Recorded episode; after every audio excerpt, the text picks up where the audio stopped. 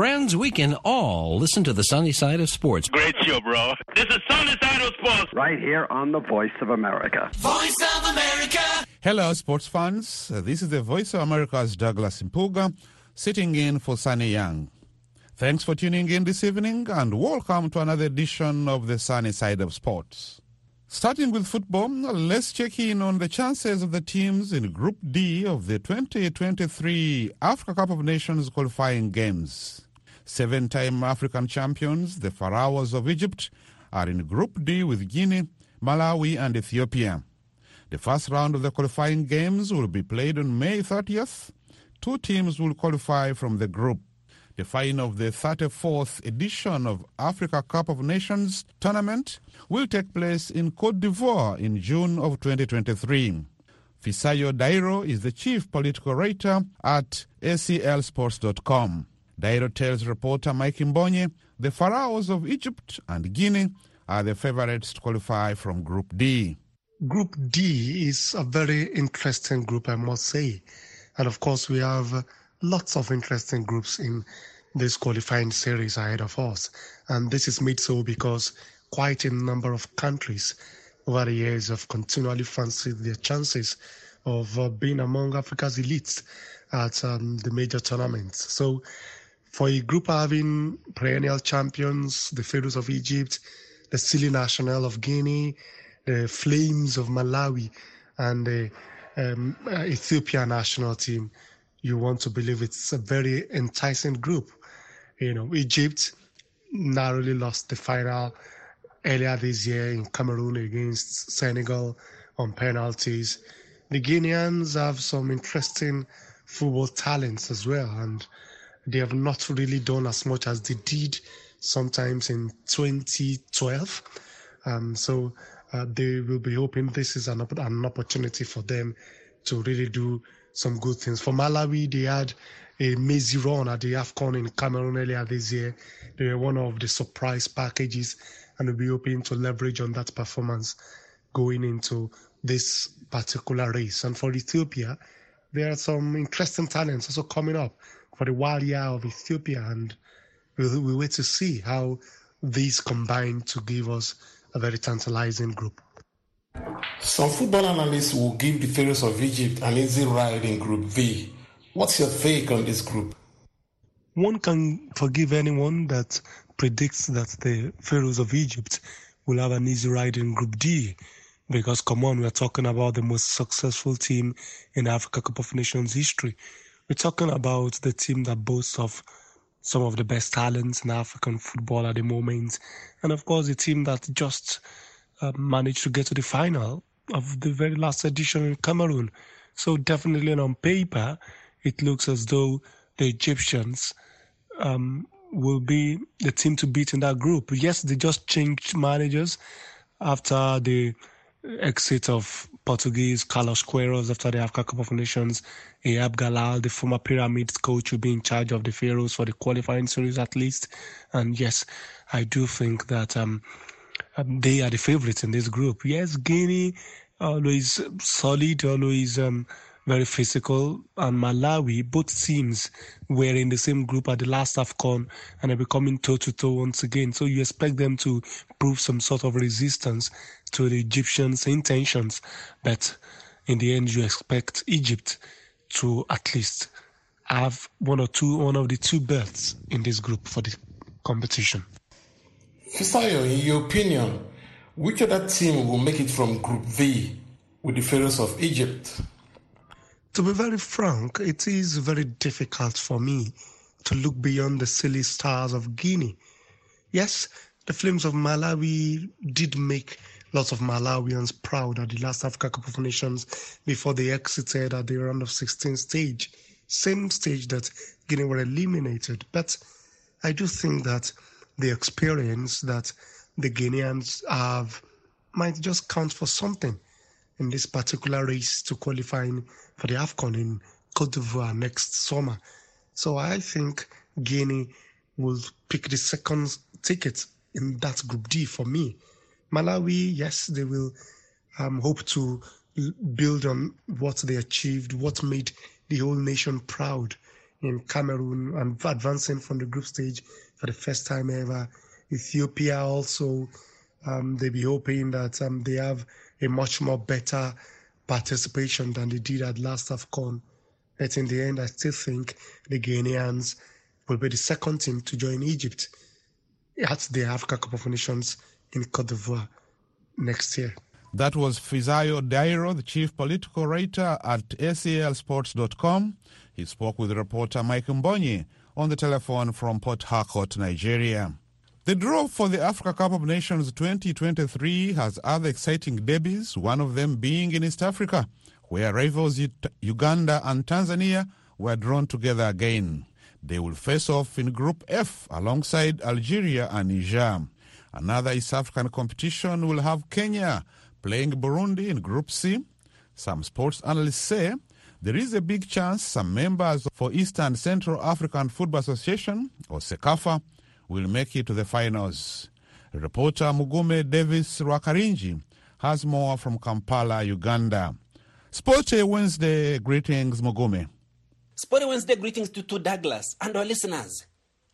8 SECAFA members, Burundi, Kenya, Ethiopia, Rwanda, Tanzania, Sudan, South Sudan, and Uganda will each play 6 group games from May 30th this year to March 28th next year, with hopes of making it to AFCON 2023 finals that will be staged in Cote d'Ivoire. The draws pitted Uganda Cranes, who will play Tanzania Taifa Stars in one of the East African derbies in Group F alongside Algeria and Niger. Milutin Srdovic Micho, the Uganda Cranes head coach, says it won't be an easy task. But he says he believes Uganda, having narrowly missed at the Cameroon edition, will make it this time around. I personally believe that it's a very competitive group. However, we need to approach same like we are having 6 Africa Cup of Nations finals, only with that approach that every match as it comes is in the deepest attention details, taking care about the things off the field and on the field. We shall succeed to garner enough points to take us back to Africa Cup of Nations. Nasirin Chimbi, a Tanzanian sports reporter, says his country has a chance to finish in the top 2. After Kenya, among these 2 nations, qualified for the AFCON tournament in 2019, but now in Group F, Uganda and Tanzania, who are slotted with Niger and group favorites Algeria, will have more work to do so as to qualify for the tournament due to the quality that Algeria possess, unlike these other countries that have few players battling their trade in Europe, who have to rely mostly on local footballers. Julius Juma, a sports journalist in Kenya, says the Harambee Stars, in a group that has Cameroon's Indomitable Lions, rivals Burundi and Soccermino's Namibia, got an easiest draw. He calls it a piece of meat for the Kenyans to devour. Kenya currently ranks 104 in the world latest FIFA rankings. Namibia is 110 and Burundi is 140. As things look on paper and probably on the field, Kenya should qualify from Group C as the second best team and book a ticket to the AFCON finals. Kenya will have to first put her house in order after facing a ban due to administrative wrangles. Leo Fuganeza, a Burundian journalist, admits it will be a tougher group for his countrymen to sail through to the AFCON finals. Cameroon is far better than those other countries, so it may be qualified, whatever happens. But at the second place, I don't see exactly the team that will reach it, but the fight will be very, very tough between Burundi, Kenya, and Namibia. But I don't see Namibia taking that place, but Burundi and Kenya, one of the 2 countries, should maybe be second. Gakuba Felix Romario, a sports analyst in Kigali, Rwanda, says for now, the Amavubi, placed alongside African champion Senegal, Benin and Mozambique in Group L, should use the qualifiers to build the team for future competitions. So in my opinion, Rwanda should actually prepare for the long-term future. First of all, the development policy from the youth levels to the national team should be well organized. That's the thing. So to me, I really doubt that Rwanda can really make it. If they are to make it, they need to win all the 3 games at home and at least have 3 more away, which I really doubt they have the capacity to do so. Africa's newest country, South Sudan, will be looking for a debut at Africa's biggest soccer stage after edging fellow SECAFA member Djibouti in the preliminary round. June Flexi Altun, a sports analyst in South Sudan, says the Bright Stars could be a surprise package in the qualifiers. With the latest performance, South Sudan playing against Djibouti, it was 6-2 on aggregate. That is in the preliminaries. So that can really tell you that South Sudan have greatly improved in their performance. So I'm not surprised to see them qualifying to play in the AFCON. It's going to be a very big test, that is for the new manager, Kusen, to see that they can beat two teams to go to the next round. But we expect something. Dalenitayune, an African sports enthusiast and analyst, says all the SECAFA members will have to up their preparations for a slight chance to qualify. I think it is tough work for the Cranes to do in that group. Then when you look at the other SECAFA countries, like Kenya, who are also in Port B with Uganda, they're already struggling with a ban at the moment, and that will really be tough for them to make it out of the group that has Cameroon.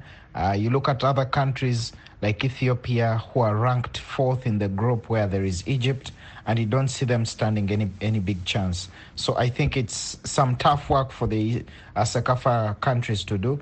In Group D, Ethiopia will have to bat it out against Mohamed Salah's Egypt, Guinea and Malawi, while another SECAFA member, Sudan, will play DR Congo, Gabon and Mauritania. For the sunny side of sports, I am Mugume Davis Rwakarinji in Kampala, Uganda.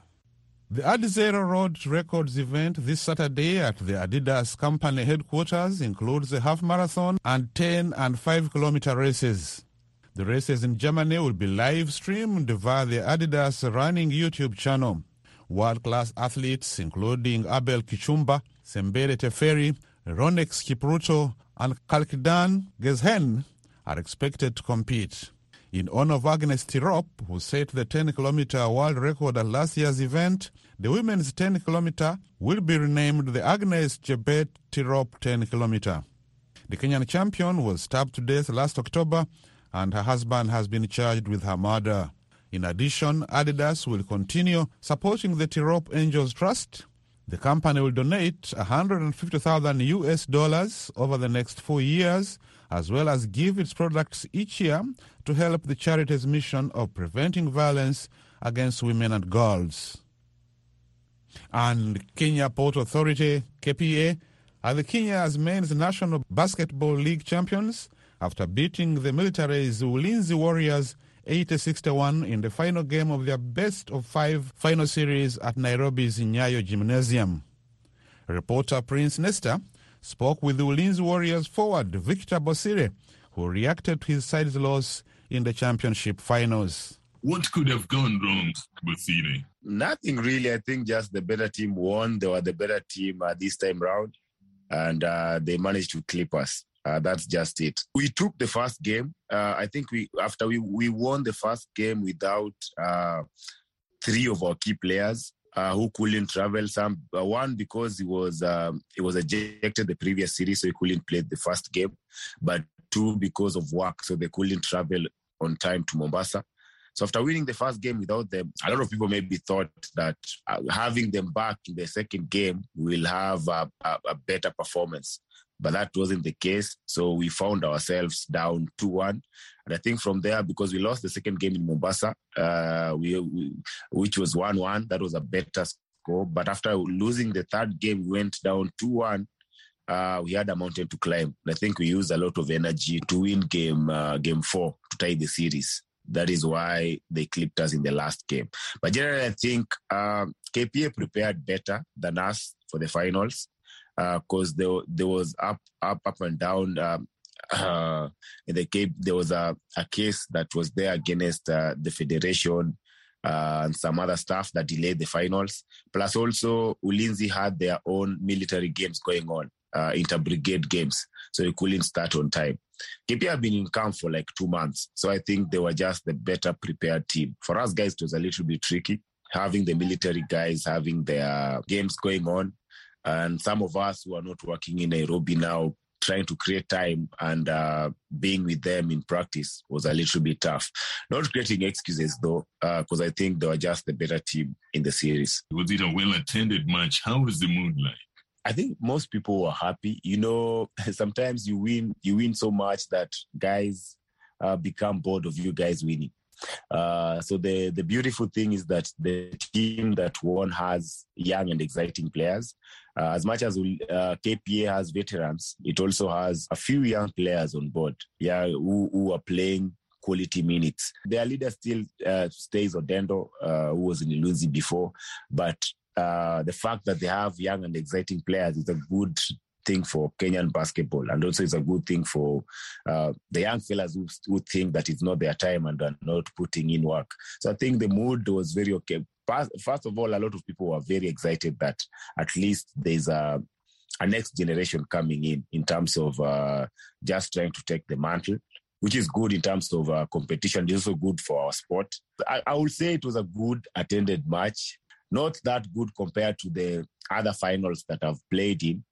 But it wasn't bad. Coming out of COVID and now this transition to now getting, because it was just a few months ago that we were playing in empty gym. How do you feel right now after losing, that big game since, you're used to dominating and finally you've lost? How are you feeling right now, psychologically?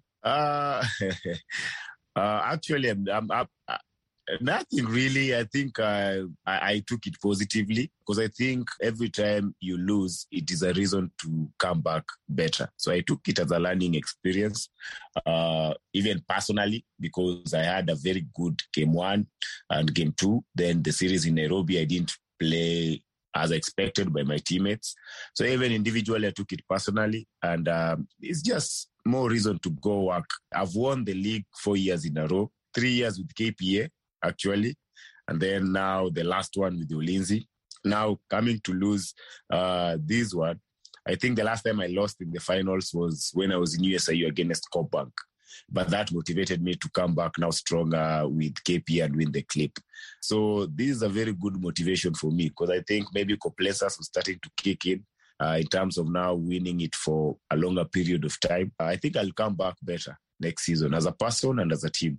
What are some of the plans that you're going to come up with so that next year you can take back the championship? Just prepare better. That's all. Just prepare better, because I think we had a lot of hiccups in preparation for the finals. We only had a week to practice because of those haltings and the cases. And now the worst part was that Ulinzi's main gym, which we always practice in, underwent renovations for almost a month. So we didn't even have a place to practice. Plus, they had, as I said, they had their own military games going on. There were just a little ups and downs that couldn't organize ourselves in time for practice. Just be better in terms of preparation. And I think also inject new blood in terms of more firepower. Because I think...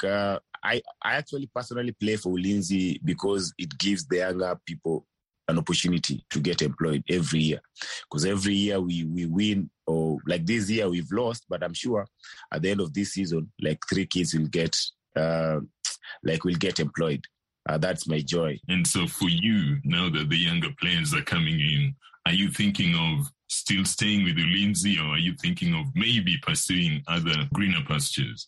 I wouldn't say there is a greener pastures past Ulinzi in Kenya, because even without us, they had dominated the local basketball league for a while. But I would say maybe I'm looking out maybe for a new challenge. As I said, now I've been challenged, winning 4 years in a row, now coming to lose my 5th year.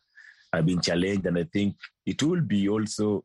Winning with Ulinzi doesn't really prove anything, because we've done it before, So I haven't really made that decision, but it's something I'm thinking about. For now, I'm just concentrating with work and taking the much-deserved rest as I wait for the next season. That was forward Victor Bosire with the Kenyan military basketball team, Ulinzi Warriors. He spoke with Prince Nesta from Nairobi about his team's loss in the Kenyan Basketball Championship finals, while providing a glimpse of his own basketball future. Prince Nesta also caught up with the Dekia Otieno, who is the founder of Vikapu Elite Basketball Camp, a Kenyan academy that seeks to develop Kenya's talent by providing them with basketball and life skills through camps. He shared his thoughts on the Kenyan Championship finals and the state of basketball in the East African nation. Explain to me, first of all, Ulinzi and KPA's journey to the Kenya Basketball League finals. I think over the years, these two teams have dominated basketball in the Kenya Premier League.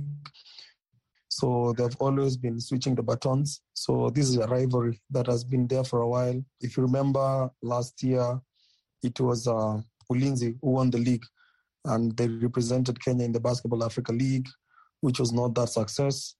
But again, KPA this year have come back strong to defend their title, because remember also Ulinzi took the title from KPA.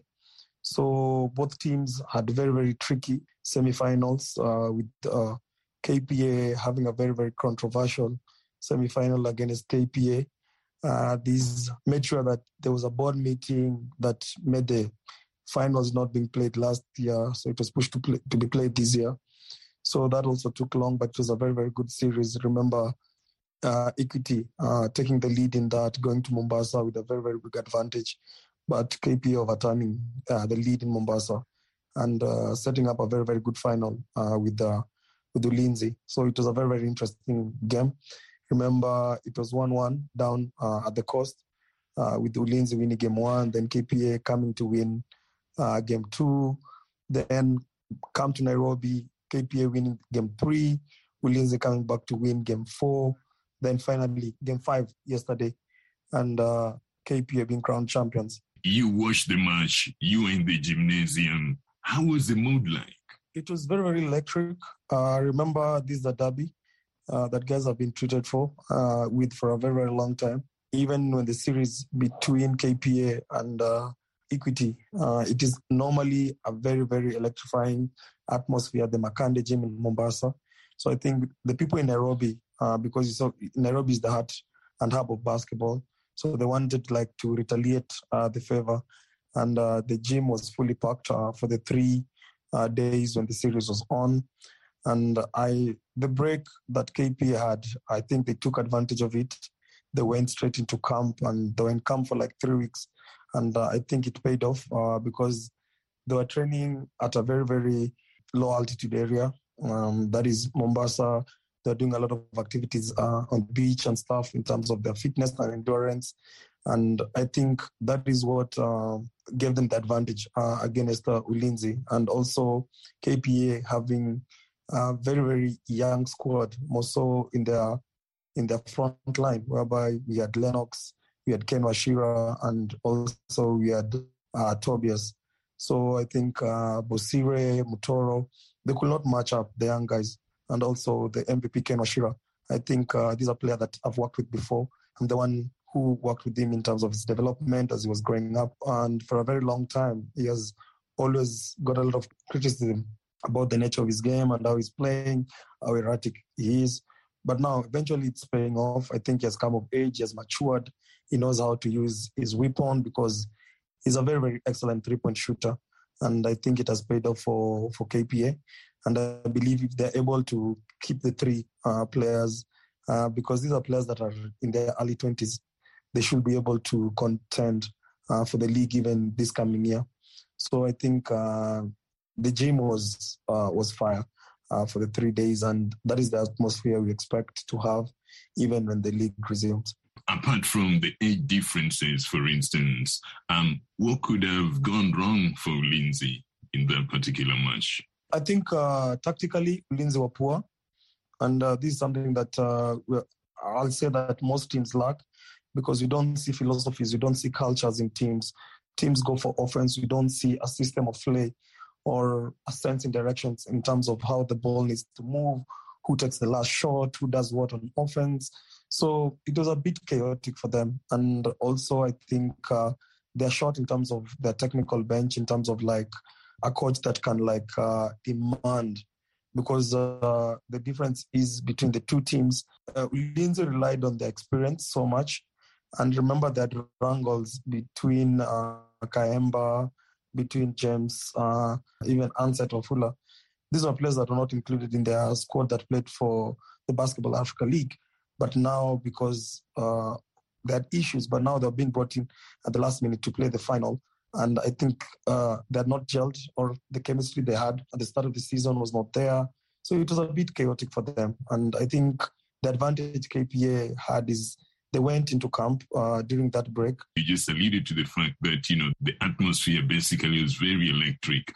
Do you feel like basketball is growing in Kenya? It depends on how you look at it when you say basketball is development.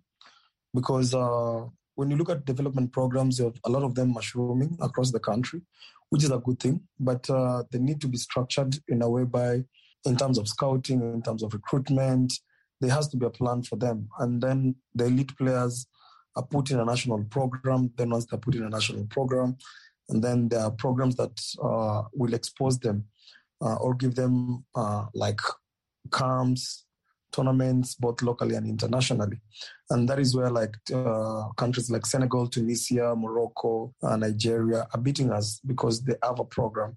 And in terms of how the players are developed and exposed, when you look at it in terms of the league, we still have a long way to go. Because basketball needs commercialization, something that we're not doing because not majority of players are not earning from basketball.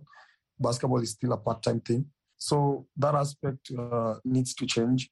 And we need to recruit players even from abroad just to ensure that the standards of the game go high and high. Because if you look at now the introduction of Basketball Africa League, if you look at some of the teams that have like dominated continental basketball, if you look at the type of players they are trying to recruit, they're bringing in, there are players that have a lot of experience, a lot of exposure, not only in Europe or in the NBA, in the G League, leagues across Europe. So we have a lot to do because we can't only rely on local talent to step up the level of the game. They also need to be a lot of marketing in terms of the league, consistency in terms of the fixtures, because all this is what will lead up to the commercialization of the sport. We still have a long way. But also something that is helping is we have also a lot of mushrooming leagues that are also on, which are also giving a chance to very, very young, talented players to expose their talent. Because in the mainstream league, we cannot have all players playing there. So it has always been difficult to identify talent. But you see you have a league in Kawasukari, you have a league in Kayole, we have a league in Karen, we have a league in Kisumu, we have a league in Mombasa. So there's quite a lot of leagues. So it's easy to scout and just draw the best talent that can be put in the mainstream league. That was Dekia Otieno, who is the founder of Vikapu Elite Basketball Camp, which seeks to empower Kenyan talent. He spoke with Prince Nesta from Nairobi, Kenya, about the state of basketball in the East African nation. The Ukrainian soccer season has officially been called off because of the Russian invasion, creating a path for the teams Shakhtar Donetsk and Dynamo Kyiv to be entered in next season's Champions League. The league said after a video conference with clubs Tuesday that the standings as of February 24th, when the Russian invasion began and games were suspended, will be declared final, because the championship cannot be played to completion. Shakhtar was the leader at the time, but the league said no official award of a title would be made. The standings could decide qualification for European competition next season if Ukrainian clubs are able to take part. The league's decision must be approved by the Ukrainian Soccer Association, which must submit competition entries to UEFA by early June. That includes two places in the next Champions League. The Ukrainian League champion was due to enter the qualifying rounds in the playoffs in August, needing to beat one opponent to advance to the group stage. And that wraps up another edition of the Sunny Side of Sports. Sunny will be back tomorrow. Thank you for tuning in. I'm Douglas Mpuga, and that's the Sunny Side of Sports.